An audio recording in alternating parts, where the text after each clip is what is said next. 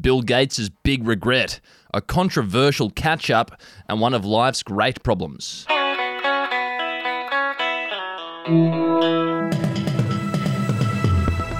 That is what's making news in the Batuta Advocate this Monday, the 24th of May. I'm Wendell Hussey, and joining me to bring you your daily Batuta is Errol Parker. Errol, you well? I am always well, mate, filling in for Clancy Overall, who's getting his teeth filed down in preparation for his veneers. We're going to get stuck on uh, later this week. Sounds uh, quite painful. Anyway, we're going to get into it with a Bill Gates update, and he has revealed that he really regrets turning down Clippy's offer of relationship advice. Yeah, the recently divorced tech billionaire is picking up the pieces after his wife Melinda left him. He's revealed to the advocate that it weighs heavy on him that he chose to listen to the likes of Jeffrey Epstein instead of his faithful old Microsoft assistant Clippy. If you don't remember or you're too young, Clippy was a helpful little paperclip office assistant that was introduced to widespread disdain in Office 97 and annoyed users for a decade before being humanely euthanized during the redevelopment of Office 2007. Ah. Some news here in town now, and some little cousins have added some spice to a family get together by performing a dance routine to a very explicit song.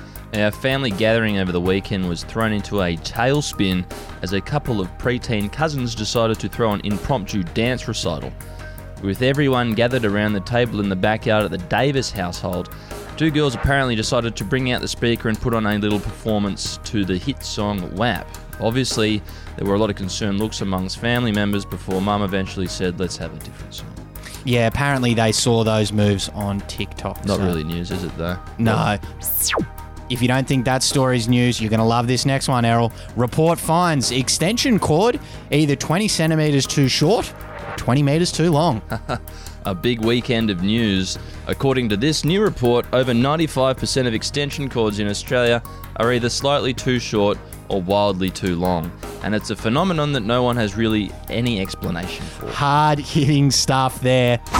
Today, our quote of the day comes from lifestyle editor here at the Batuta Advocate, Jenny Overell. She wrote in the weekend edition The ceasefire truce in Palestine wouldn't have been possible without the tireless efforts of our Twitter community, who signed petitions and shared posts in an effort to stop the violence. They are the true heroes, and if we didn't live under such a fascist government, they too would be welcome to join our RSLs as ex service people. What do you make of that, Errol? Oh, Jesus Christ, mate. You know, like, I know she's Clancy's wife, but look, I weep for journalism if that's what this fucking newspaper is publishing over the weekend.